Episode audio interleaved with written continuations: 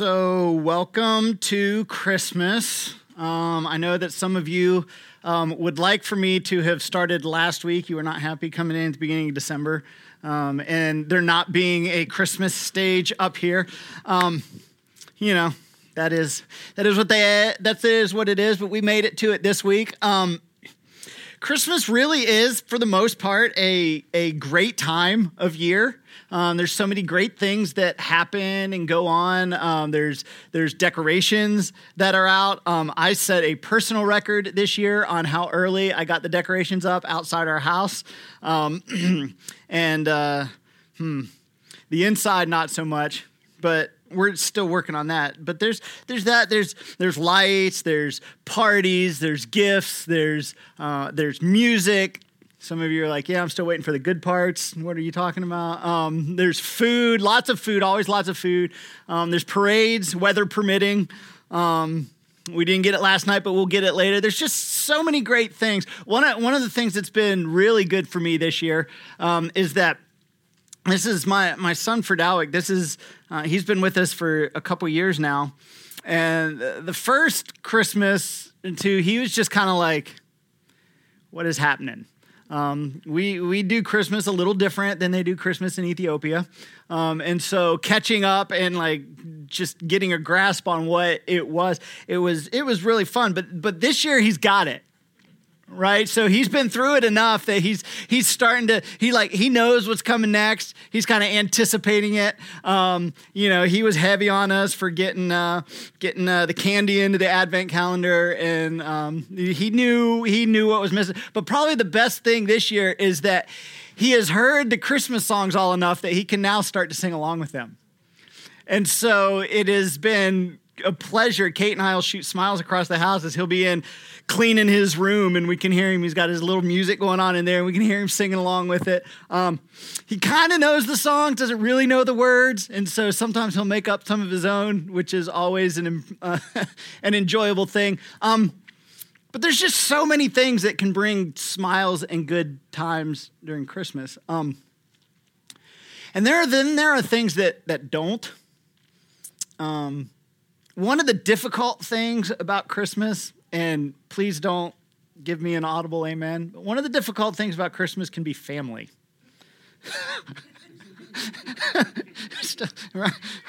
uh, okay. I was talking to myself this morning, so luckily I, I've gathered that I'm going to be talking to some of you as well. Um, family can be tough because for a majority of people, family is complicated.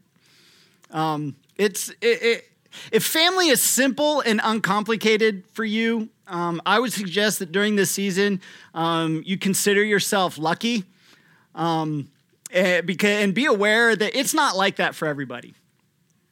Um, family's tricky, and, and the complications can be on so many levels. And the thing about Christmas and the Christmas season is that it, for the rest of the year, you can kind of avoid some of these things, and you can kind of put it off and not pay attention to it and avoid certain people and not get into certain um, situations. But come Christmas, you kind of can't avoid it. It, it. it, for a lot of people, it like forces you into facing it and dealing with some of that difficulty. And for many people, I mean, just the schedule alone of Christmas when it comes to family can be nightmares. You know, perhaps some of you come from um, a, a, a broken home where there's been divorces, maybe both of you, and, and you got to deal with that whole, all that's going on. And, you know, that makes the holidays difficult. Who are we going to see? When are we going to see them? Whose year turn is it? Like, how long are we spending? Like, where's actual Christmas morning? Is everybody getting the same equal amount of time? You know, should they all just come to us? But, oh, dear Lord, please not at the same time. That would be a disaster. Um, so how do we work that out? Not hurt any feelings. Like, oh, man, my ah, my dad's got a new girlfriend. We have to get her a present. How does that work? What's her name again? I don't know. You know, it can be... It can just, like, family can just get messy, messy, messy, bless their hearts, as I've learned to say here in the South. It can get bad, and, and maybe it isn't, maybe it isn't that. Maybe, maybe, maybe there's just some people in your family that you'd rather really do anything in the world, literally anything, than spend time with them. and with that person. And maybe, maybe, maybe it isn't, maybe it isn't really the most wonderful time of the year. Once we start recognizing some things that exist, some dynamics that we've we've put off, and Christmas has forced our hand. Perhaps maybe you've had to deal with this kind of dynamic for years and years, and maybe you've gotten pretty good at it. But this is what this is what is kind of amazing about Christmas. Christmas, just by the nature of the season that surrounds it, Christmas magnifies everything. It takes all of the things, good and bad, and it kind of makes them bigger. And it focuses, it makes you focus on things that maybe you haven't focused on before, because time is time is compressed. Like there's you got you only got so much time, and and as you look around and you're like, okay, well, I've only got so much time, there's a season in this, you, you kind of come to the realization that, okay, there are some problems that I can't solve. Right? There are some people that I just can't control, no matter how hard I try. There are expectations out there that no matter what I do, I'm not going to be able to meet these expectations. And the truth is, for some of us, if we take a good hard look in the mirror, we may begin to realize that maybe we're the problem that we can't solve. And that maybe we're the ones that aren't controlled, and we're the ones setting expectations that, that people can't meet. So Christmas, I still hold, is the most wonderful time of the year, but it's not because of what's happening around us. Uh, it's the most wonderful time of year because of what happened. And, and at Easter, we celebrate a singular in history, one-time event within the resurrection. But at Christmas, we celebrate a whole season, and we stretch it out where we look forward to an event that changed everything as far as God's interaction with mankind goes, where God sent his son into the world to be amongst us and to be the center of history. But more importantly, for, for all of us, for you, for me, for us,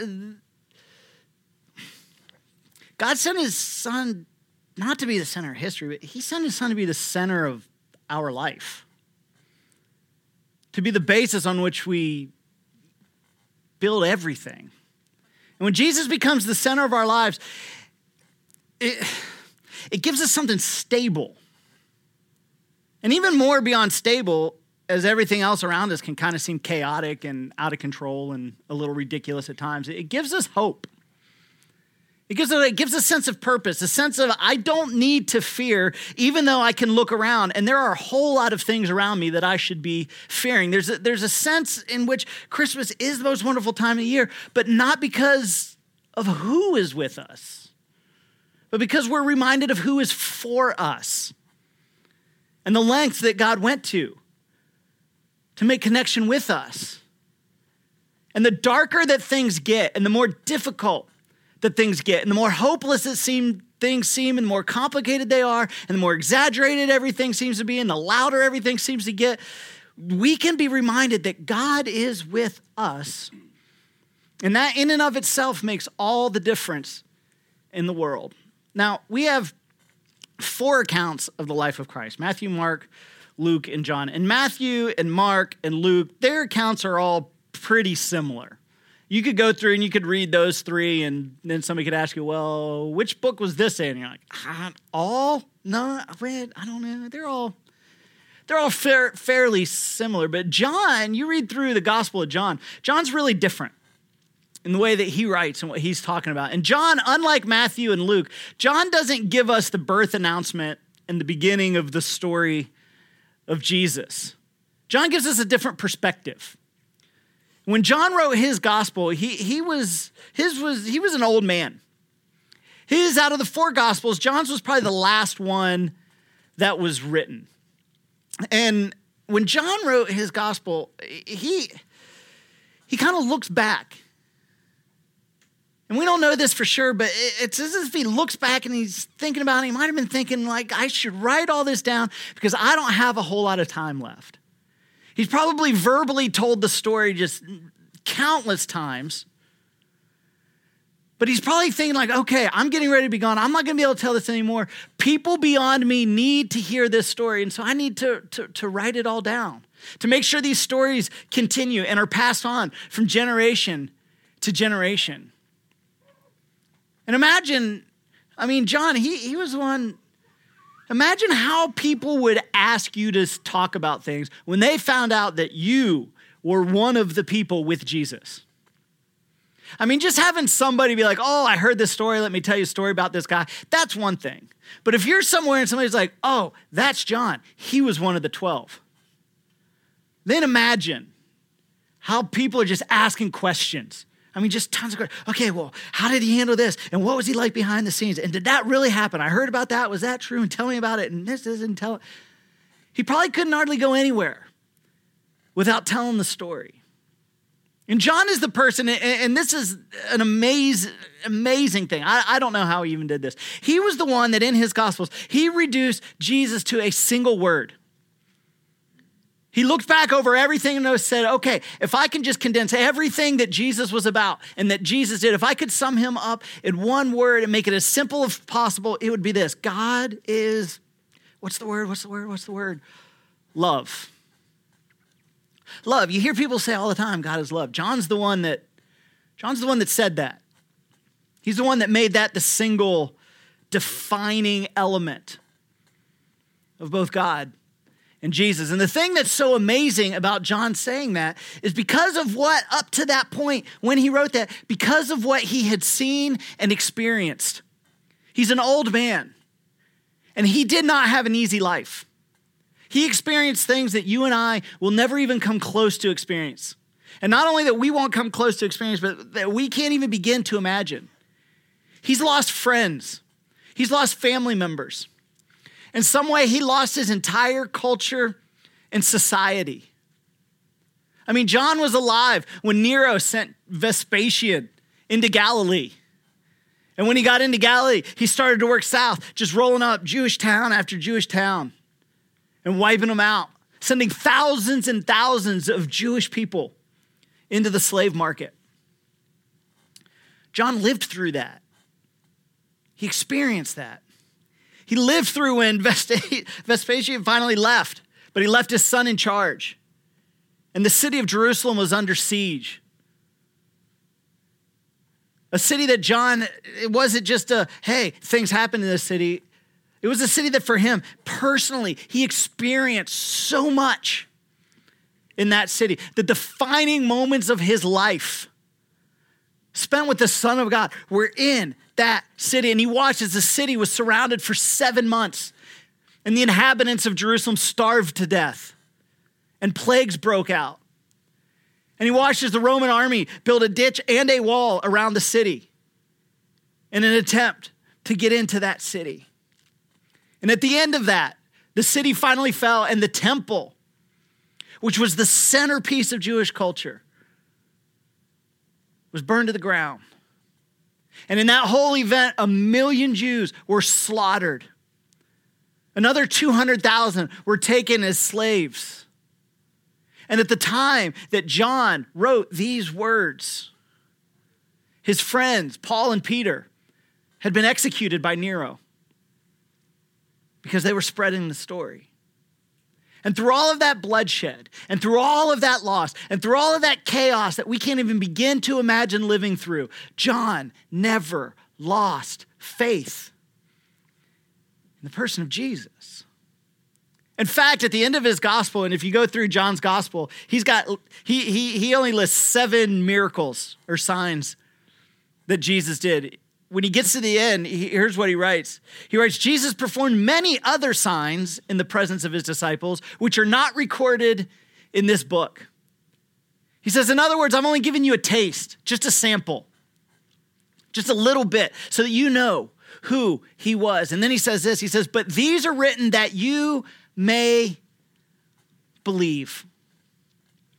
That you may believe. In other words, the reason I'm writing this is not only am I hoping that you read it, not only am I hoping that these stories get passed down from generation to generation, but I hope that because of this, you believe in the person of Jesus. That you may believe that Jesus is the Messiah, the Son of God, and that by believing, you may have life. He's not talking about physical life. Everybody reading or hearing this story had physical life. All of us have physical life as we're hearing this. No, he was talking about a different kind of life. That by believing you may have life in his name. Which is incredible, because in spite of everything that John experienced, in spite of all the loss of everybody who was important to him, John still believed that Jesus was the source of a type of life that went far beyond our physical life. So when he begins his gospel, he doesn't begin with the birth narrative. He he he's and this is fascinating because because when Jesus is crucified, John is asked by Jesus. Jesus looks at him and says, "John, will you watch after my mother?" As if she was your mother. So how much time exactly did they spend together? We don't know. But we know that they spent a lot of time together. Because if you had been with Jesus and experienced all of that and he looked at you and said, "Take care of my mom," you're gonna, you're gonna take care of his mom. And you're gonna spend time with her. And some scholars think that eventually John took Jesus' mother to Ephesus and took, over, took care of her there until she died. And I just can't imagine that John, having had this experience with Jesus and then having all this time with Mary as she grew old, did not spend time with her saying, "Mary, tell me what it was like one more time. Mary, let me hear from you your version of what it was like to give birth to the Son of God. Tell me, tell me, tell me. When you discovered that you were pregnant, what were the emotions? How did people respond? How did you make it through? When the angel appeared, to know that the Son of God," like, and he heard this story. I guarantee he heard the birth narrative from the mouth of Mary on more than one occasion. Possibly more than any other person to ever walk the face of the earth. Yet when John begins his gospel, he doesn't start with a star. He doesn't start with shepherds. He doesn't start with a manger. He doesn't start with Herod. He doesn't start with any of that. He begins not with the birth of Jesus, but he begins with the significance of the birth of Jesus. And just like it was dark days when John was writing his gospel, when anybody else looking around would be like, "How could you be, how could you be so sure? Look around. Everything is dark." And just as it was at that time, when When Jesus was born, it was a dark time for the Jewish people. And when he sat down to write his gospel, before he got into the narrative and the details, he said, he said this, and this is so extremely powerful. Because listen, in a season of our life where things are complicated, in a season of our life where we think of like, "Oh no, it's the Christmas season. I've got to meet up with people I really don't want to meet up with." And the feeling that you have is not one of festivity and joy and light. A sense of weight and darkness comes on you when you think about it. In the midst of all of that, we are reminded of who is coming, who won't come, what we're going to get, what we won't get, everything that's right, everything that's wrong. But John, he begins his gospel like this. Chapter one. "In him was life." Not physical life. John had all these experiences and it gave him perspective. He'd seen people come. He had seen people go. He had watched unimaginable destruction. And as he's trying to find the words and summarize it all for us, he says, "Okay, when I think about Jesus, the best way I can say it is in him was life. And that life was the light of all mankind." And this was such a huge statement, because when Jesus showed up on the scene, when he showed up and they began to think, "Okay, maybe this person, Jesus, maybe he is the Messiah. Maybe, maybe, maybe he was going to be the one that the Jewish people had waited for and were looking for for so long." And that maybe he was going to be, you know, a regional or a for Israel or a fulfillment of the of the Old Testament. As John sits back, back and he looks as an old man, he says, I realize now that Jesus did not simply come for the Jewish people. No, he came for all mankind. He brought an element of life for everyone. And John was there when Jesus was ra- raised from the dead. He was there. And the disciples asked Jesus, okay, now that you've done this amazing thing, now that no one can deny who you are, are you going to restore Israel as a kingdom? Are you going to restore the glory? Is now the time that we're finally going to run out the Romans when we reestablish our independence and go back to the golden days? And John heard Jesus basically look at them and say, that's none of your business. Because you, you are going to go into every single nation and you are going to share with every single ethnic group that exists what you have heard me say, these words of life. And it's not life for the Jewish people. It's a life for all people. And when he said this, and this is the best part when we think about this idea of Christmas and God becoming a part of us and with us.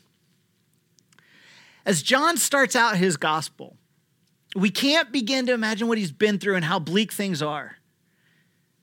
And he literally, as he's writing, he says, okay, in spite of everybody who has died, in spite of everyone who is executed for being a part of this, spreading this message, in spite of everything that's been destroyed, in spite of the entire temple system, which was the center of our culture, being taken away, never to return, by the way, it was done. And the fact that everything that I have no, grown to love being gone, in spite of all of that, he says this, and this is amazing. The light shines in the darkness.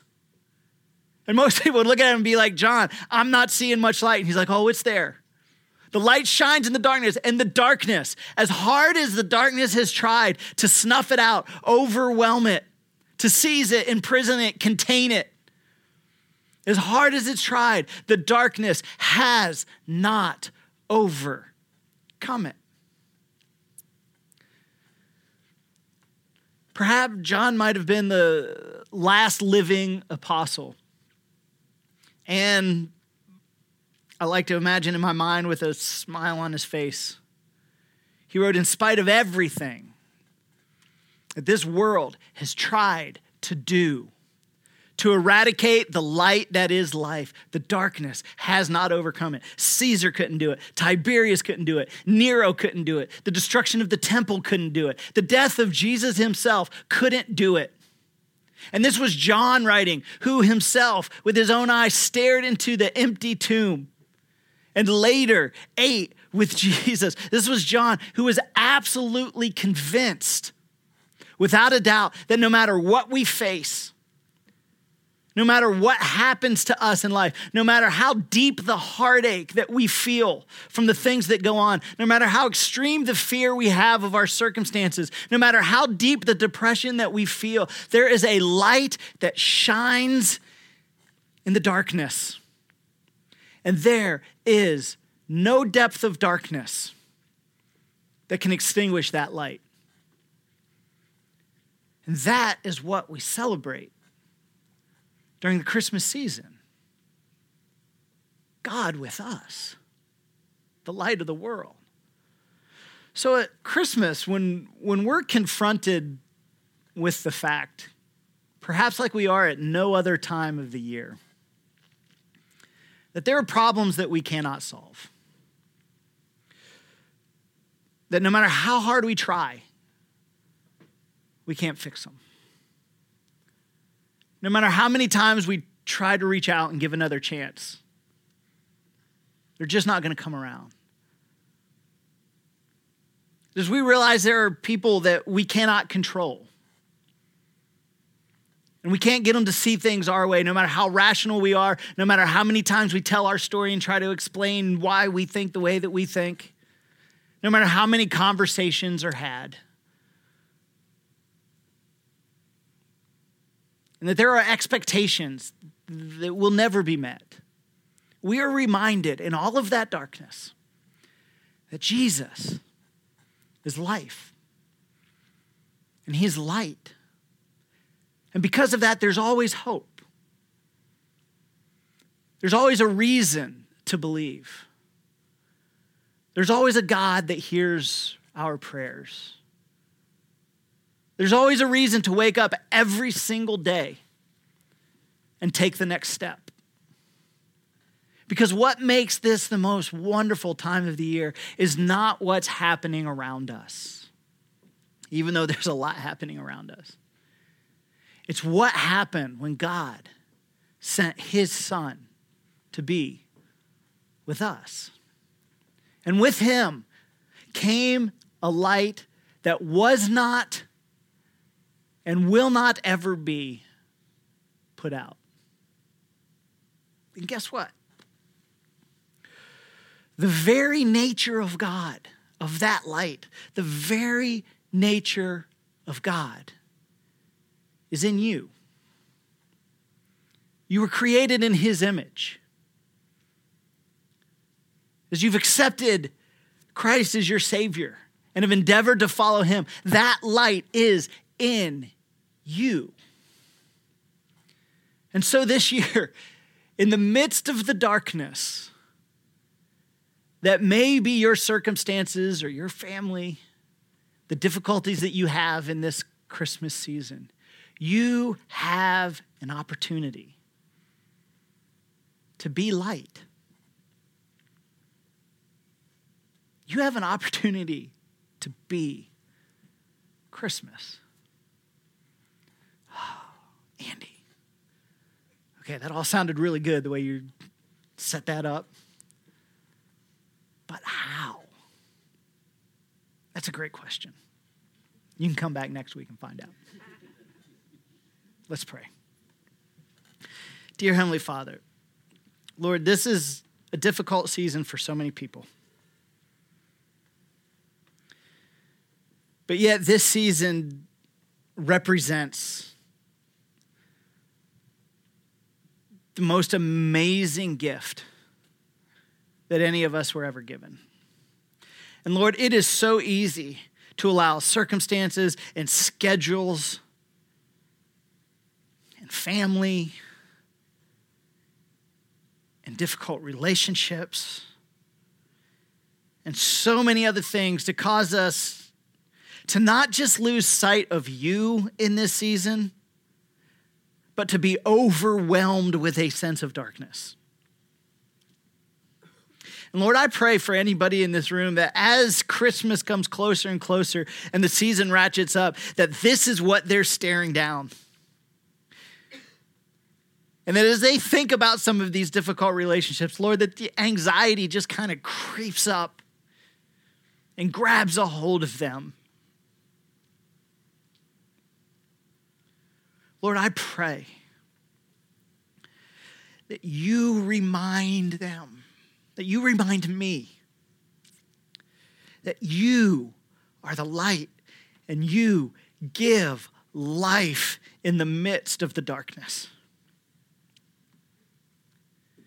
And that in the same way that you were light in the darkness, Father, that you are in us. And it's possible for us to face these situations. And with everything that may come against us, that the light not be put out. Lord, I thank you for this season. I thank you for everything it represents. I thank you for what you did for us and gave to us. Now, Lord, help us through it. We thank you for your mercy and for your grace. In your name, amen. Amen. Thank you so much for being out. Be with us next week as we continue on in Be Christmas. We wish you a Merry Christmas. We wish you a Merry Christmas. We